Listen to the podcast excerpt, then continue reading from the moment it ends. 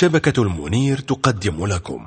محاضرة سماحة الحجة السيد منير الخباز دام عطاؤه في الليلة الحادية عشر من شهر محرم الحرام لعام 1440 للهجرة النبوية.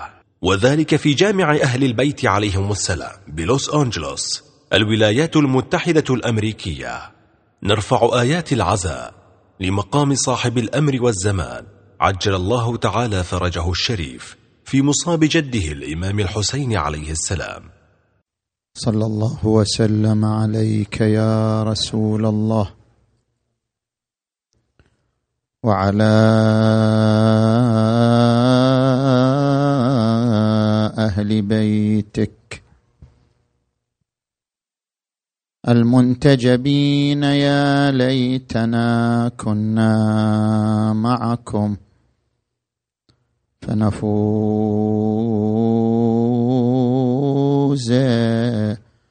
فوزا عظيما.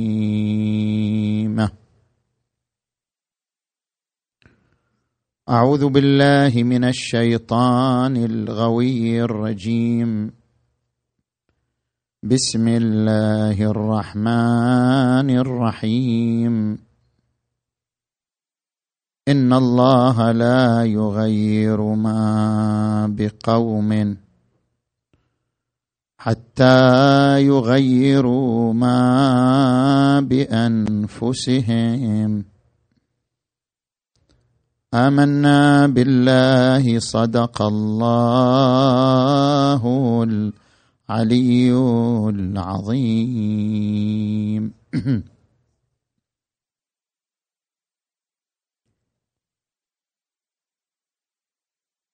انطلاقا من الآية المباركة. نتحدث في عدة محاور. المحور الأول في تحليل الفعل الإنساني. الإنسان يختلف عن بقية الكائنات الحية. كالنبات والحيوان. كل الكائنات الحية لها وجود واحد وهو الوجود الطبيعي. تأكل وتشرب وتنام وتموت. إلا الإنسان الإنسان له وجودان وجود طبيعي وجود تاريخي. الإنسان هو الكائن الوحيد الذي له تاريخ. الإنسان هو الكائن الوحيد الذي يتفاعل مع التاريخ مؤثرا ومتاثرا. اذا الإنسان يختلف عن الحيوان. حيوان ليس له تاريخ يعيش ويموت. أما الإنسان فيبقى له وجود في التاريخ ويبقى له حضور في التاريخ. لماذا؟ الشيخ المطهر في كتابه المجتمع والتاريخ ينطلق من منطلق فلسفي للوجود التاريخي للإنسان. الإنسان ما يصدر منه إما فعل وإما انفعال. أكل الإنسان شربه نومه تنفسه هذا كله انفعال. أحداث انفعالية تصدر من الإنسان. وهناك قسم يصدر من الإنسان بفعل وإرادة. لأن الإنسان يتميز على الكائنات الحية بعنصرين الفكر والإرادة.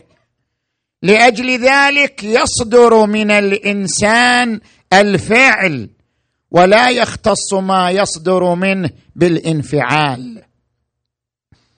الفعل الذي يصدر من الإنسان أيضا على قسمين فعل صامت وفعل رمزي. شنو الفرق بين الفعل الصامت والفعل الرمزي؟ يعني هذا الإنسان يخرج إلى العمل صباحا. هذا فعل صامت لأنه فعل روتيني يتكرر منا يوميا. أو هذا الإنسان يذهب إلى زيارة مثلا الحدائق زيارة مثلا الأسواق. هذا فعل صامت فعل روتيني يرجع لعوامل معينة. لكن هناك قسم من الأفعال يصدر من الإنسان ويسمى بالفعل الرمزي يعني يرمز إلى دلالات معينة.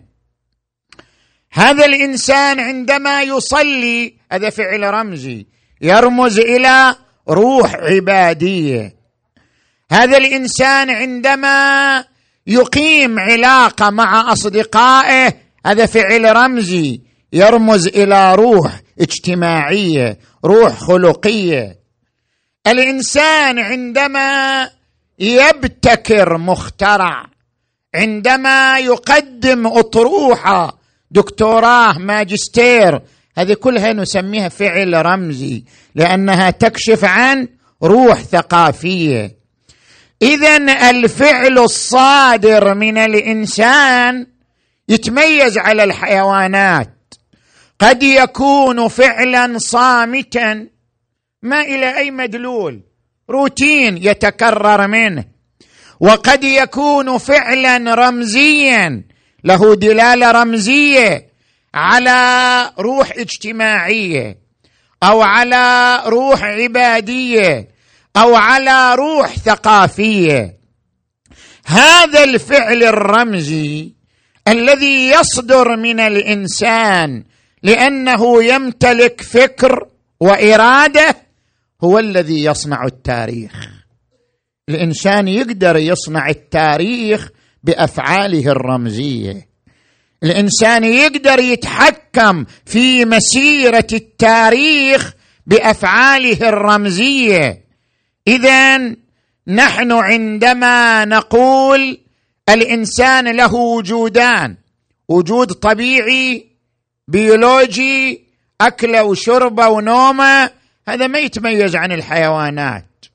وله وجود تاريخي. هو الإنسان يصنعه ينصعنه يصنعه من خلال فعله الرمزي الذي يرمز إلى ثقافته أو يرمز إلى إرادته أو يرمز إلى عقله. من هنا نجي الآن إلى المحور الثاني من حديثنا الفرق بين الحدث التاريخي وبين الظاهرة التاريخية. من نرجع إلى علم الاجتماع التاريخي يفرق لنا بين الحدث التاريخي وبين الظاهرة التاريخية. ما هو الفرق بينهما؟ نأتي إلى الحدث التاريخي. الاحداث اللي تمر على البشرية. أحداث تاريخية سردية تتغير بتغير الزمن. هذه تسمى أحداث. الأحداث التاريخية بعضها ساكن بعضها متحرك. حتى الأحداث التاريخية التي يصنعها الإنسان عن فكر عن إرادة بعضها ساكن بعضها متحرك. شلون يعني بعضها ساكن بعضها متحرك؟ يعني بعضها يحدث ثم يمضي ما يبقى إلى أثر على الواقع. وبعضها يبقى مؤثرا في الواقع الإنساني كلما مر الزمن. يعني أنت مثلا الآن تجي إلى ولادة موسى عليه السلام أو ولادة إبراهيم عليه السلام. حدث بس هذا الحدث ما له أثر على الواقع. الانساني ما الذي له أثر على الواقع الانساني يعني أنت لازم تفرق بين تاريخ يوسف وتاريخ إبراهيم. يوسف عليه السلام مر بأحداث جسام. زين؟ إلى أن حكم مصر. لكن كل هالأحداث هذه الآن ما إليها أثر على الواقع الإنساني. اذا هي أحداث صامتة أحداث ساكنة. ما بقي لها أثر على الواقع الإنساني وإن بقيت في ذاكرة التاريخ. لكن من تجي إلى إبراهيم الخليل اللي ذهب إلى مكة المكرمة. زين؟ وأبقى زوجته هاجر وولده إسماعيل. زين؟ وبنى الكعبة المشرفة. ويذكر القرآن الكريم قصة بناء إسماعيل وإبراهيم للكعبة المشرفة. هذا الحدث ما زال إلى يومنا حاضر. ما قام به إبراهيم الخليل قبل موسى وقبل يوسف وقبل كل الأنبياء ما قام به إبراهيم الخليل أن طهر بيتي للطائفين والعاكفين والركع السجود. بقي إلى يومنا شاهدا وحاضرا. اذا هذا يعتبر حدث متحرك. ليش؟ لأنه حدث ما زال له أثر على الواقع الإنساني. وسيبقى هذا الأثر إلى يوم الساعة إلى يوم القيامة. فالإنسان هو الذي يصنع التاريخ. لكن بعض أحداث التاريخ تبقى أحداث ساكنة تمضي وبعض أحداث التاريخ تبقى أحداث متحركة يبقى لها أثر على الواقع. تاريخ محمد. محمد تاريخ ما زال حاضر بأحداثه. بخطبه بحكمه. تاريخ ما زال فاعلا في الواقع الإنساني. اذا هي أحداث متحركة وليست أحداث ساكنة. زين. الحدث التاريخي هل يحدث هكذا فجأة؟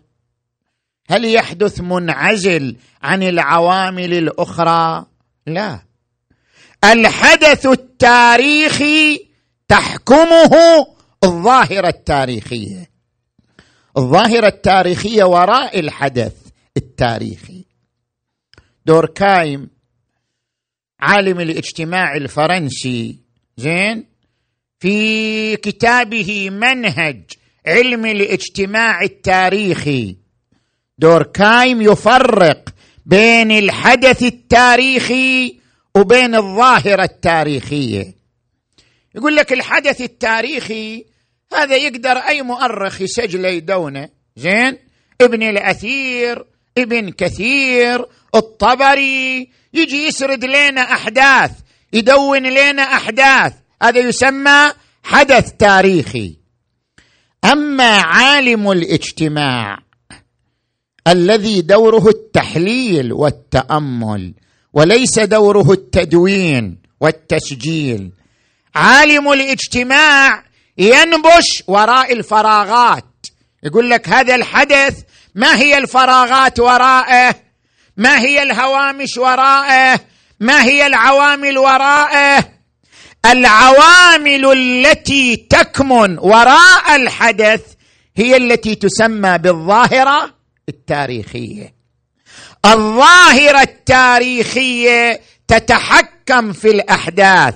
تتحكم في مسيرة الأحداث.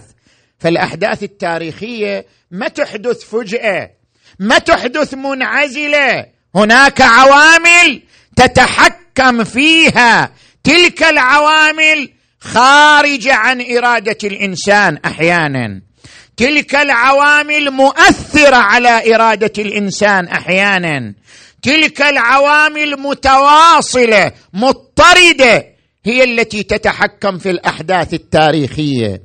اذا الفرق بين الحدث التاريخي والظاهرة التاريخية أن الحدث هو ما نراه ولكن الظاهرة هي ما وراء الحدث العوامل التي تتحكم في مسيرة الحدث. خل أضرب لك مثال. حركة الحسين بن علي. صلوات الله وسلامه عليه وآله. طيب هذا حدث تاريخي. هل هذا الحدث التاريخي منعزل؟ مستقل. يعني الحسين بن علي عليه السلام صنع حدث ما إلى ارتباط بالتاريخ الذي قبله وبعده؟ الحسين عليه السلام صنع حدثا في كربلاء بشكل مستقل عن كل العوامل الاجتماعية؟ لا طبعا. هناك عوامل ساهمت في صنع الحدث. صحيح الحسين إرادته إيمانه شموخه صنع الحدث. لكن هناك عوامل أخرى أيضا ساهمت في صنع هذا الحدث. اذا الحدث التاريخي حدث كربلاء ما تقدر أنت تقرأ منفصل عن العوامل الأخرى. ما تقدر أنت تقرأ منعزل عن العوامل الأخرى. هناك عوامل أخرى. وراء الحدث تسمى الظاهرة التاريخية. شنو العوامل الأخرى؟ عندك عامل اقتصادي. عندك عامل اجتماعي. عندك عامل ثقافي. مثلا تجي لعامل الاقتصادي. السياسة الأموية. عندما جاءت شكلت طبقة إقطاعية. وطبقة فلاحه طبقة عاملة طبقة إقطاعية وطبقة عاملة هذا العامل الاقتصادي اللي قسم المجتمع الإسلامي كان عامل من عوامل شنو؟ أحداث كربلاء يعني الآن من تجي التاريخ ماذا يذكر؟ يذكر التاريخ أن تركة عبد الرحمن بن عوف وهو أحد صحابة رسول الله كيف كانت تركته ربع الثمن ربع الثمن مو الثمن ربع الثمن من أمواله يقدر بأربعة وثمانين ألف دينار ذهبي. زين؟ وتجي كما يذكر المسعودي في مروج الذهب عن آه ابن ثابت يقول عندما قسم زيد بن ثابت قسمت أمواله كانت تكسر كنوز الذهب والفضة بالفؤوس من كثرتها. طيب هذه طبقة إقطاعية أحدثتها السياسة الأموية آنذاك. لذلك لما جاء الإمام علي أوجد صراع في داخل المجتمع الإسلامي قال ألا وإن كل قطيعة اقتطعها فلان فهي مردودة إلى أهلها. وإن كان قد تزوج بها وملك بها الاماء فإن في العدل سعة ومن ضاق عليه العدل فالجور عليه أضيق. ولما أراد الإمام علي يرجع الأموال كلها إلى خزانة بيت المال حدث صراع في وسط المجتمع الإسلامي. اذا هذا كان عامل اقتصادي ساهم في حدوث ثورة الحسين وحركة الحسين. تجي مثلا إلى العامل الاجتماعي. العامل الاجتماعي العرب منذ الأيام الأولى يعيشوا يعيشوا شنو؟ ألوان اجتماعية. قريش لها الوجاهة القبيله الأخرى القبائل الأخرى أقل وجاهة. زين قريش نفسها تنقسم إلى بني هاشم بني أمية بني شيبة. كل فخذ من هؤلاء له وجاهه معينه في المجتمع المكي. هذه عوامل اجتماعية أثرت على الساحة الإسلامية أثرت على المجتمع الإسلامي. لاحظ مثلا عندما تقرأ هذه الآية المباركة أجعلتم سقاية الحاج وعمارة المسجد الحرام. كمن؟ آمن بالله واليوم الآخر وجاهد في سبيل الله. لا يستوون عند الله. هذه الآية تحكي لك شلون المجتمع كان يعيش طبقية. شلون المجتمع كان يعيش ألوان متمايزة. جلس عتبة بن شيبة والعباس بن عبد المطلب والإمام علي. شوف كل واحد يتحدث من منظوره ومن رؤيته. فقال عتبه من مثلي؟ وبيدي مفاتيح الكعبة. إحنا بنو شيبة إحنا اللي نفتح الكعبة ونغلقها. ترى إلى الآن إلى الآن قبيلة بني شيبة هي بيدها مفاتيح الكعبة. من مثلي وبيدي مفاتيح الكعبة. زين؟ التفت العباس ابن عبد المطلب. قال ومن مثلي وبيدي سقي الحجيج وإطعامهم. لأن هاشم هاشم ما هو اسمه هاشم. هاشم هذا لقب. جد النبي ما اسمه هاشم لقب بهاشم. زين؟ جد النبي عبد مناف كان يقدم للحجاج الثريد واللحم فكان يهشم الثريد يهشم الثريد يقطعه يقدمه إلى الحجاج فلقب هاشم وإلا هو اسم عبد مناف. ومضت هذه إطعام الحجاج والبذل لهم أصبحت سيرة في بني هاشم. العباس بعدين أمسك بها من مثلي وبيدي سقي الحجيج وإطعامهم. هذه التنافسات الصراعات الاجتماعية على المواقع هذا هو المجتمع العربي كان ذلك الوقت. فقال الإمام علي ما أدري ما تقولان أنا لا هالشكل ولا هالشكل. لا أدري ما تقولان أنا أول من آمن بالله محمد وآل محمد وجاهد في سبيل الله. فنزلت الآية أجعلتم سقاية الحاج وعمارة المسجد الحرام كمن آمن بالله واليوم الآخر وجاهد في سبيل الله لا يستوون عند الله. اذا هذا عامل اجتماعي حدا بالثورة بالثورة الحسينية. مضافا للعامل الثقافي اللي تحدثنا الليلة السابقة عنه كيف أن الدولة الأموية حرفت الثقافة الإسلامية إلى ثقافة أخرى واستوردت الروايات الإسرائيلية التي شوهت الفكر الإسلامي. اذا هناك عوامل. ثورة الحسين ما جاءت هكذا مفاجئة. ثورة الحسين ما جاءت منعزلة. ثورة الحسين حدث وراءه عوامل. تلك العوامل عامل اقتصادي عامل اجتماعي عامل ثقافي أسهمت في حدوث ثورة الحسين وحركة الحسين. ألا ترون إلى الحق لا يعمل به؟ وإلى الباطل لا يتناهى عنه؟ ليرغب المؤمن في لقاء ربه. ألا وإني لا أرى الموت إلا سعادة والحياة مع الظالمين إلا برما زين.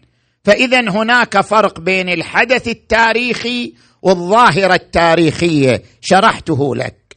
نجي إلى المحور الثالث. هل للتاريخ حتمية؟ يعني علماء الاجتماع يدرسون هذه النقطة بشكل دقيق. هل هناك حتمية تاريخية أم لا؟ يعني التاريخ يسير إلى نتائج حتمية أو لا؟ النتائج قابلة للتغير. النتائج التاريخية متذبذبة. النتائج التاريخية مرنة. ليست هناك نتائج حتمية لمسيرة التاريخ. كارل بوبر عند كتاب زين المجتمع. كتاب المجتمع المفتوح واعداؤه يتكلم عن الحتمية التاريخية. يرفض الحتمية التاريخية. يقول لك التاريخ ما في حتمية. تاريخ نتائجه متذبذبة مضطربة. ما تقدر انت تقول والله هذا التاريخ ستكون نتيجته كذا. بعد عشرين سنة سيكون التاريخ كذا. بعد مئة سنة سيكون الت... ما في شيء. هذا حتمي ما في. ما عندنا نتائج حتمية للتاريخ. التاريخ متذبذب مضطرب. ليش؟ يقول لك لأن التاريخ تابع للنمو الثقافي. والنمو الثقافي ما نقدر إحنا نضبطه تحت ضابط. يعني هذا المجتمع الغربي المجتمع الأمريكي قبل مئة سنة كيف كانت ثقافته؟ الآن بعد مئة سنة كيف صارت ثقافته؟ بعد خمسين سنة كيف تكون ثقافته؟ التاريخ متفرع على النمو الثقافي. بمقدار ما يمتلك المجتمع من عامل ثقافي يسير تاريخه يتطور تاريخه. وإحنا ما نقدر نحدد ما هو المستوى الثقافي للمجتمع الأمريكي بعد مئة سنة. اذا ما نقدر نحدد نتيجة حتمية لتاريخ هذا المجتمع. ما نقدر نقول للتاريخ نتائج حتمية. طيب هذه النظرية نظرية الحتمية التاريخية التي ينكرها بوبر صحيحة أم لا؟ عدة من علماء الاجتماع. قالوا لا هذه النظرية ما نقدر ناخذها على اطلاقها خل أشرح لك. المجتمعات تختلف. أكو مجتمع مستقر وأكو مجتمع شنو؟ مضطرب. تجي إلى مجتمع العراق تقدر تتنبأ بمجتمع العراق؟ ما تقدر. هذا المجتمع الآن الآن المجتمع العراقي يعيش مخاض ثقافي. يعيش مخاض اجتماعي يعيش مخاض ثقافي يعيش مخاض اقتصادي.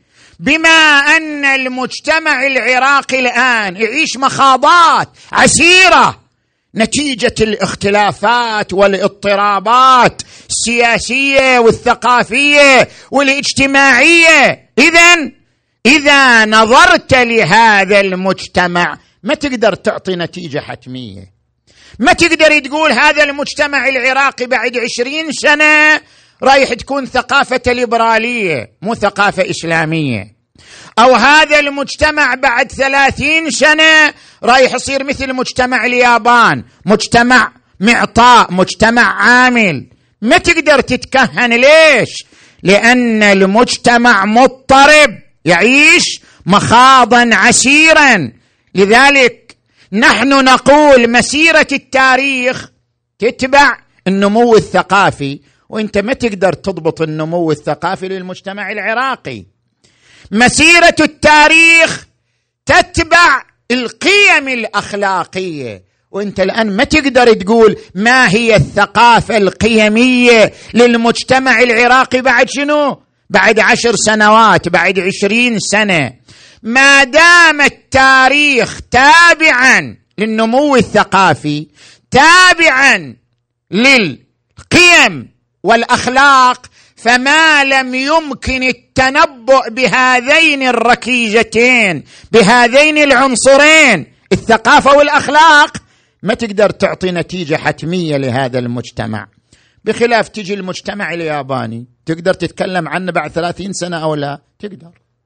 مجتمع مستقر معالمه واضحة زين؟ مفاصله الثقافية مفاصله الاقتصادية مفاصله الاجتماعية واضحة. تقدر انت تعطي شنو؟ نتيجة لمسيرة التاريخ في هذا المجتمع بعد عشرين سنة أو بعد ثلاثين سنة.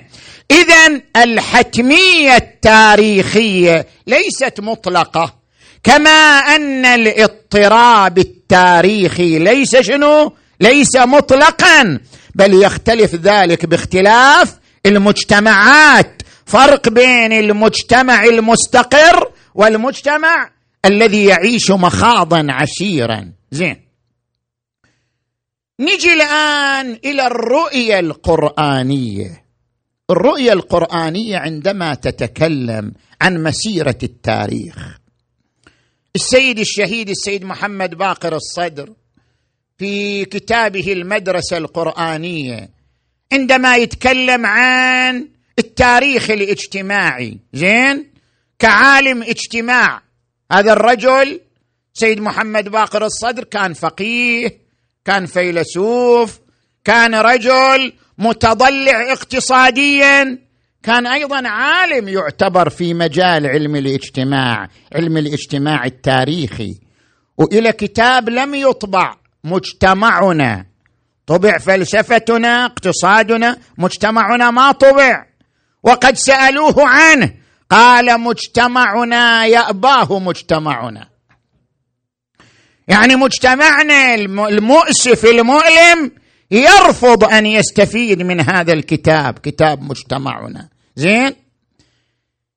عندما يأتي لمسيرة التاريخ الاجتماعي ينطلق من الرؤية القرآنية. ما هي الرؤية القرآنية لمسيرة التاريخ الاجتماعي؟ يقول لك القرآن وضع سنن التاريخ ما يمشي بدون قوانين لا. مو تفكر إحنا عندما نقول التاريخ يصنعه الإنسان بفعله الرمزي معناه التاريخ بدون قوانين لا. كما أن للطبيعة قوانين التاريخ إلى قوانين. كما أن هذا الكون يخضع لقوانين حاكمة منضبطة. التاريخ أيضا يخضع لقوانين منضبطة وتلك القوانين تسمى سنن التاريخ أو السنن الاجتماعية التي تحكم مسيرة التاريخ. فاذا إرادة الإنسان عامل من عوامل صنع التاريخ لكن الإرادة وحدها لا تكفي في صنع التاريخ. هناك سنن تحكم مسيرة التاريخ. ما هي هذه السنن؟ شوف القرآن الكريم. يقول سنة الله في الذين خلوا من قبل ولن تجد لسنة الله تبديلا سنة. سنن هذه التي تحدث عنها القرآن أضرب لك مثالين من هذه السنن. السنة الأولى سنة استلام السلطة بيد المترفين. شوف القرآن الكريم تعبيره دقيق. وإذا أردنا أن نهلك قرية أمرنا أمرنا. طبعا الآية فيها قراءتان. وقراءة واردة عن الأئمة عليهم السلام أمرنا. فإذا أردنا أن نهلك قرية أمرنا مترفيها إيش معنى أمرنا مترفيها يعني المترفين استلموا السلطة. إذا المترفين استلموا السلطة شو يصير؟ أمرنا يعني جعلنا لهم الأمارة جعلنا لهم السلطة. وإذا أردنا أن نهلك قرية أمرنا مترفيها ففسقوا فيها. فحق عليها القول. فدمرناها تدميرا. المترفون هم الذين لا يفكرون إلا في مصالحهم الشخصية. هو يفكر في جيبه يفكر في بطنه يفكر في وسادته الناعمة يفكر في أملاكه وعقاراته يفكر في حاشيته وجماعته.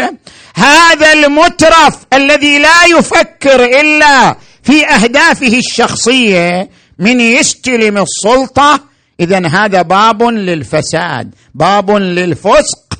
والباب للفسق والفساد يجر إلى الدمار المجتمع يتدمر اقتصاديا واجتماعيا. هذه سنة اجتماعية. سنة حاكمة من سنن التاريخ. متى استلم السلطة المترفون؟ دمرت ثروة المجتمع. لاحظت شلون؟ وعندك سنة أخرى أيضا ينص عليها القرآن. ذلك بأن الله لم يكن مغيرا نعمة أنعمها على قوم حتى يغيروا ما بأنفسهم. وقال في آية أخرى إن الله لا يغير ما بقوم حتى يغيروا ما بأنفسهم. يعني التغيير التاريخي فرع التغيير شنو؟ الثقافي. إذا المجتمع ما تتغير ثقافته ما يتغير تاريخه. إذا المجتمع ما تتطور ثقافته مستحيل يتطور تاريخه. إذا المجتمع يبقى على الخرافات والأحلام والرؤى والفرق المتخلفة. هذا المجتمع ما رايح يتغير تاريخه وما رايح يتطور تاريخه ابدا. يبقى على ما هو عليه. إن الله لا يغير ما بقوم حتى يغيروا ما بأنفسهم يعني غير ثقافتهم. تغيير الثقافة طريق لتغيير الإرادة وتغيير الإرادة طريق لتغيير التاريخ. اذا هذه سنن اجتماعية حاكمة مسيطرة. لذلك القرآن يرى أن من السنن الاجتماعية الحاكمة المؤثرة. مهما تغيرت الظروف مهما تبدلت الألوان أن الحق ينتصر لا محالة. القيم قيمة الفضيلة قيمة العدالة قيمة الحق تنتصر يوم من الأيام. هذه سنة تاريخية مهيمنة. كتب الله لأغلبن أنا ورسلي. ونريد أن نمن على الذين استضعفوا في الأرض. ونجعلهم أئمة ونجعلهم الوارثين. وقال تبارك وتعالى وعد الله الذين آمنوا منكم وعملوا الصالحات ليستخلفنهم في الأرض كما استخلف الذين من قبلهم وليمكنن لهم دينهم الذي ارتضى لهم وليبدلنهم من بعد خوفهم. أمنا يعبدونني لا يشركون بي شيئا. هذه سنة اجتماعية أن الحق ينتصر لا محالة. الفضيلة والعدالة تنتصر لا محالة. مهما تعاقبت الظلمات مهما تعاقبت الظروف الحالكة العدالة والقيم تنتصر لا محالة. هذه سنة اجتماعية مهيمنة. اذا القرآن يؤمن بالحتمية التاريخية بشكل موجز وهو أن بعض السنن الاجتماعية تبقى تحكم مسيرة التاريخ ويخضع لها تاريخ الإنسان بمختلف ظروفه وألوانه. نجي إلى المحور الأخير من حديثنا. من أعظم الأحداث التاريخية حدث كربلاء. هذا مو حدث ساكن هذا حدث شنو؟ متحرك. شوف الظالمون مهما فعلوا مع الحسين ما ماتت قضية الحسين. منذ أول يوم في تاريخ بني أمية إلى آخر يوم من تاريخ الظلمة في العراق كم حاولوا طمس قضية الحسين؟ كم حاربوا قضية الحسين؟ كم حاولوا أن يقتلعوها من الجذور؟ بقيت تبسط نفوذها وتعطي امتداداتها وتمد جذورها. قضية الحسين حدث متحرك. قضية الحسين تاريخ متجدد. قضية الحسين تثير كل عام. تشوف كل سنة تكبر القضية. تمتد أكثر. الإعلام يتعاطف معها أكثر. زين؟ في كل عام تمتد القضية اعلاميا انسانيا أكثر من العام الذي قبله. اذا هذا معناه أن هذا الحدث الذي جسد عظمة البطل بقوة الإرادة وقوة الإباء والعزة هذا الحدث الذي شكل أعظم اباده جماعية. سمعها التاريخ. هذا الحدث بقي متجددا. يثير الضمير الإنساني ويحرك الإرادة البشرية. حدث الحسين. حدث كربلاء. صلوا على محمد وآل محمد.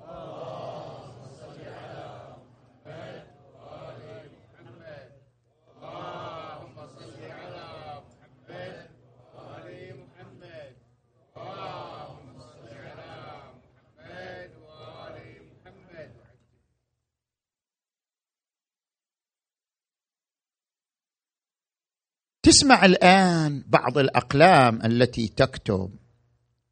يقول لك هذا الحدث يعني لعل أكثر خرافة وأسطورة. بعض الأقلام الآن وين تنفذ إلى القضية؟ من هذه الجهة. لك هذا الحدث أحداث كربلاء لعل أغلبها أساطير خرافات. إحنا من إين نضمن من أين نضمن وقوع هذه الأحداث؟ من أين نضمن؟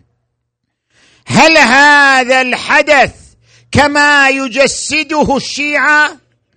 الحدث يطرحه الشيعة سنويا بكل فعالياتهم بكل برامجهم. يبذلون فيه الأموال الطائلة يبذلون فيه الطاقات الفاعلة. يبذلون فيه القدرات الكبيرة.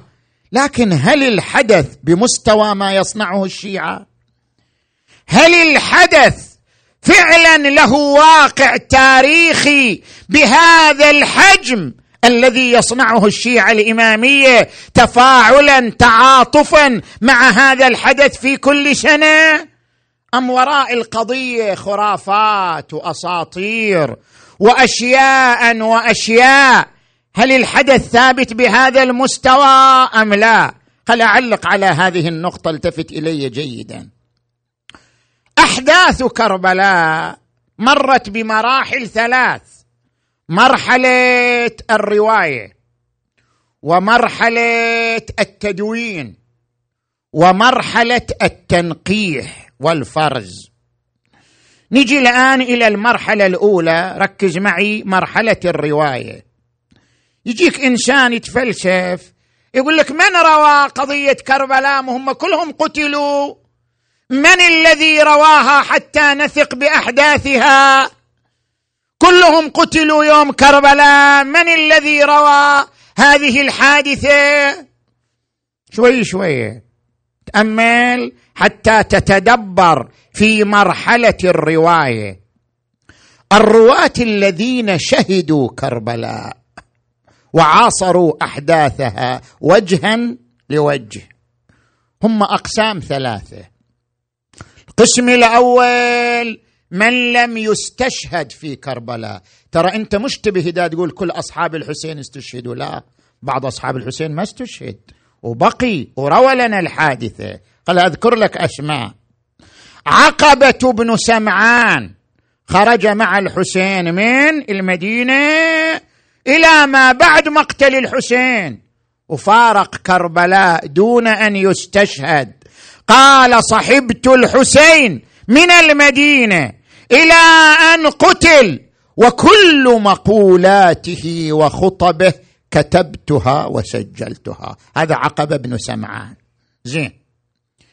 تجي إلى الآخر الضحاك المشرقي. تدري منه الضحاك المشرقي؟ هذا من أنصار الحسين. هذا عاهد الحسين. لما التقى بالحسين في الطريق إلى العراق تعاهد ويا الحسين قال أنا أعاهدك أن أنصرك ما دام معك ناصر. يعني إذا إياك ناس ينصروك أنا وياهم. أما إذا أنت صرت وحيد مع السلامة. أنا في حل منك. زين؟ أنا أعاهدك على نصرتك ما دام معك ناصر. والحسين قبل منا هذا العهد. وجاء الضحاك المشرقي وقاتل يوم كربلاء. ولكن لما أصبح الحسين وحيدا ما عند أحد. إلى آخر لحظات الحسين وهو وياه. حتى بعد مقتل الهاشميين وهو موجود مع الحسين. قال أبا عبد الله خلاص. انتهى العهد. أنت أصبحت وحيدا. قال له الحسين أنت في حل من بيعتي. خذ فرسي واخرج به خارج كربلاء. وخرج الضحاك المشرقي بفرس الحسين خارج كربلاء ولم ينل الشهادة. وأصبح من الرواة. الذين رووا شنو؟ رووا هذه المعركة. زين. تعال إلى واحد ثالث. المرقع ابن ثمامة الأسدي.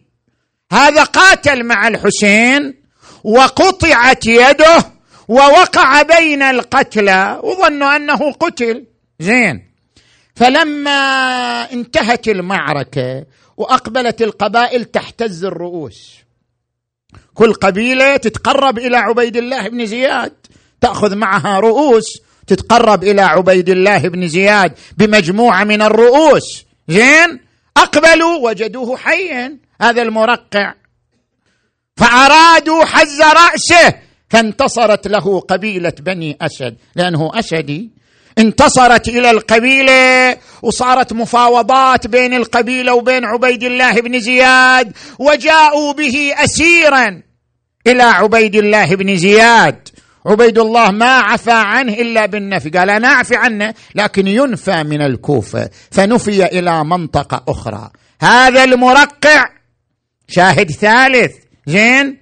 الحسن ابن الحسن المثنى. أكبر أولاد الإمام الحسن هو الحسن ابن الحسن المثنى. سموه؟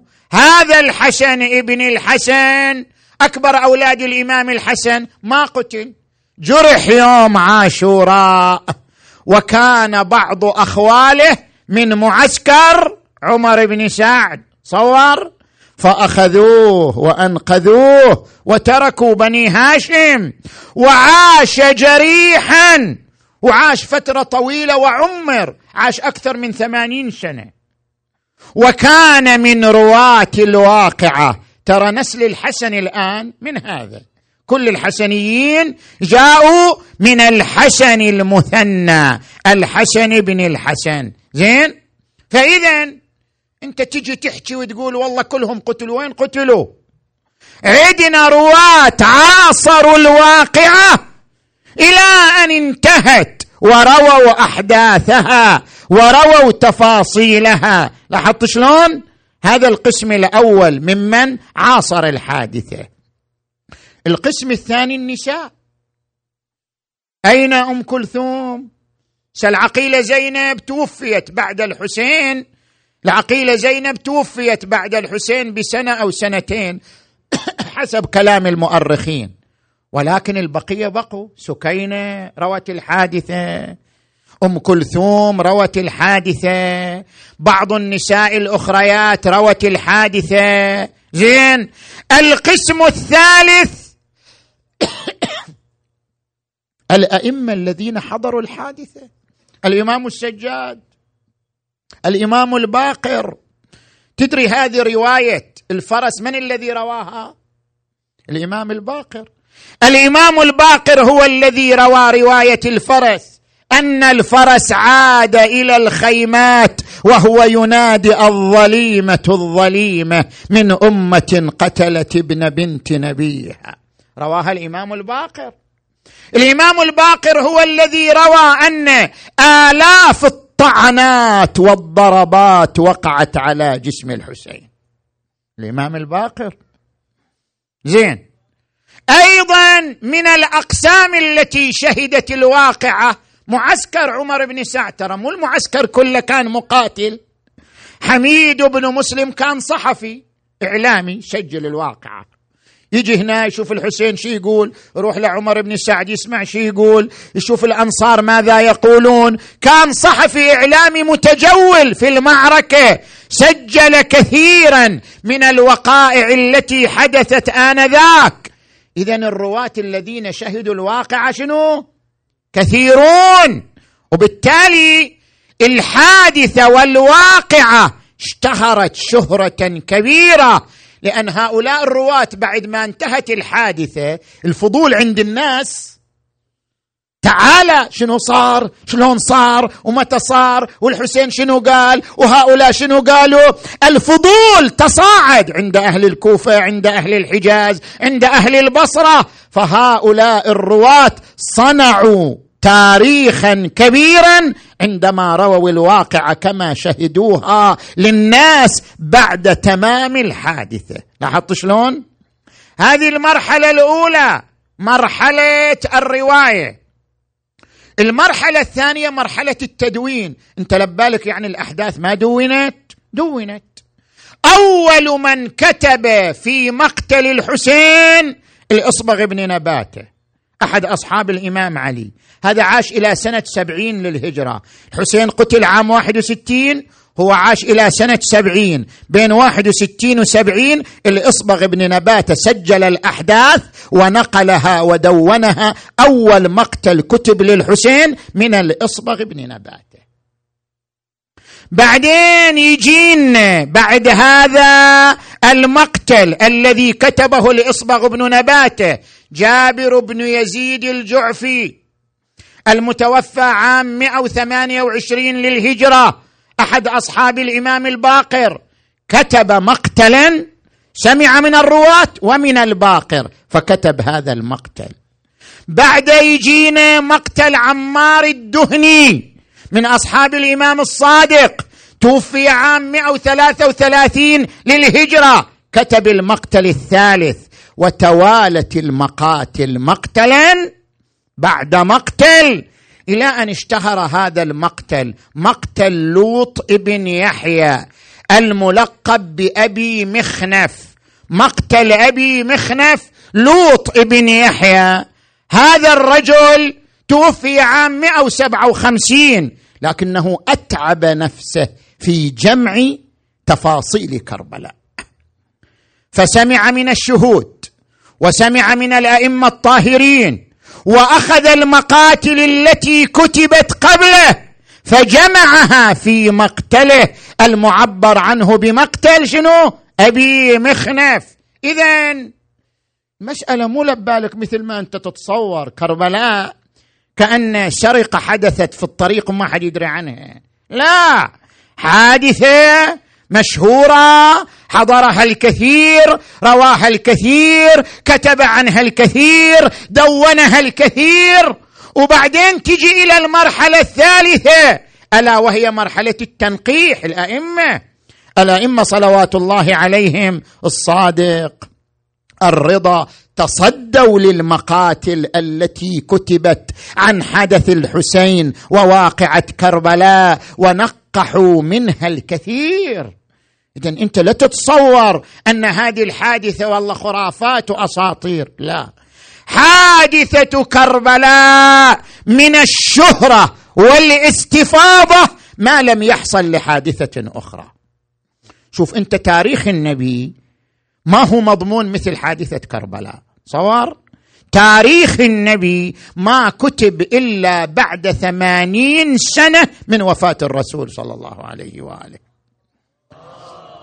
صلى على محمد و بينما حادثة كربلاء كتبت في نفس السنين التي عقبت كربلاء. قبل سنة سبعين قبل مرور ثمان سنوات على الحادثة دونت وكتبت وسجلت هذه المعركة.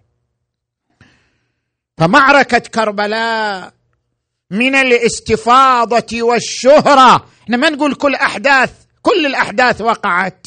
لكن نقول أنها مشهورة أنها مستفيضة وما خفي منها. أعظم مما وصل إلينا عنها نتيجة محاربة الظالمين ومقاومة المعتدين وتدليس المدلسين. لأجل ذلك تبقى هذه الحادثة وتبقى هذه المعركة حية متجددة بتفاصيلها تفاصيل الإباء تفاصيل الطهر تفاصيل العزة تفاصيل الفداء والتضحية.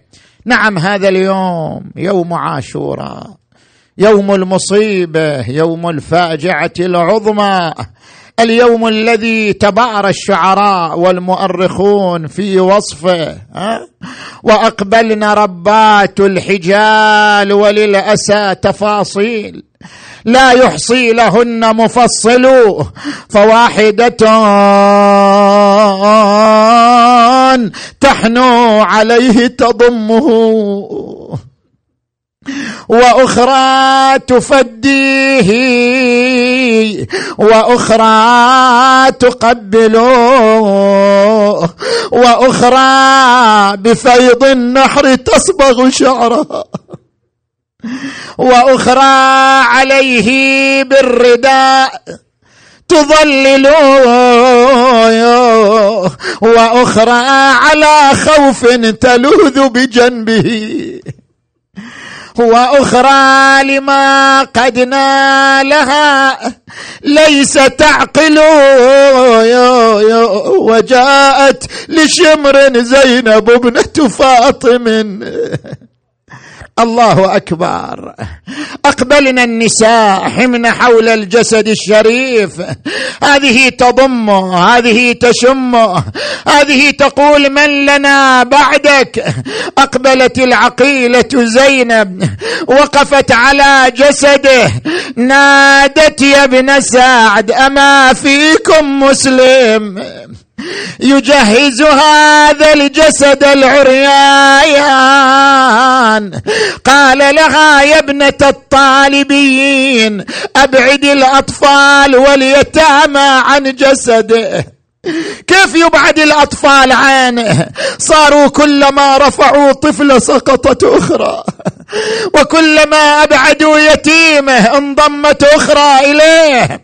إلى أن أبعدوا الأطفال عن جسده بينما هم ينظرون إلى تجهيز الحسين. وإذا بعشر من خيول الأعوجية تنعلت بالحديد وداست على صدر الحسين. وحسينا وإماما. انت تصور المنظر أمامك ها. انت تصور هذه الصورة في ذهنك ها. بجدل قطع خنصره والجمال بتر كفه والقام سلبوا ثيابه وسهم المثلث مزق قلبه وخيل الأعوجية طحنت عظامه فلما رأت ذلك العقيلة زينب توجهت إلى المدينة نادت جد يا رسول الله. صلى عليك مليك السماء. هذا حسين بالعراء محزوز الراس من القفا مسلوب العمامة والرداء فإلى الله المشتكى يا جدي ما تمحد وقف دونه. دونا يا يا ولا نغار غمض له عيونه. إيه والله يعالج بالشمس من خطايا. يا يا يا من خطايا فلانا ولا واحد بحلقة ما يقطر. يا جدي مات ما حد مدد ايده ولا واحد حضر لو عدل رجله. ما غسلوه ولا لفوه. في كفن يوم الطفوف ولا مدوا عليه ردايا. و... اللهم بحق الحسين الوجيه وجده وأبيه وأمه وأخيه والتسعة من بنيه. اللهم اغفر ذنوبنا واستر عيوبنا وكفر عنا سيئاتنا وتوفنا مع الأبرار. اللهم اشف مرضانا ومرضى المؤمنين والمؤمنات. واقض حوائجنا وحوائجهم. اللهم انصر المؤمنين في كل مكان. اللهم صل على محمد وآل محمد. اللهم كن لوليك. الحجة بن الحسن صلواتك عليه وعلى آبائه في هذه الساعة وفي كل ساعة. وليا وحافظا وقائدا وناصرا ودليلا وعينا حتى تسكنه أرضك طوعا وتمتعه فيها طويلا برحمتك يا أرحم الراحمين وإلى أرواح أموات المؤسسين والمؤمنين والمؤمنات الفاتحة تسبقها الصلوات.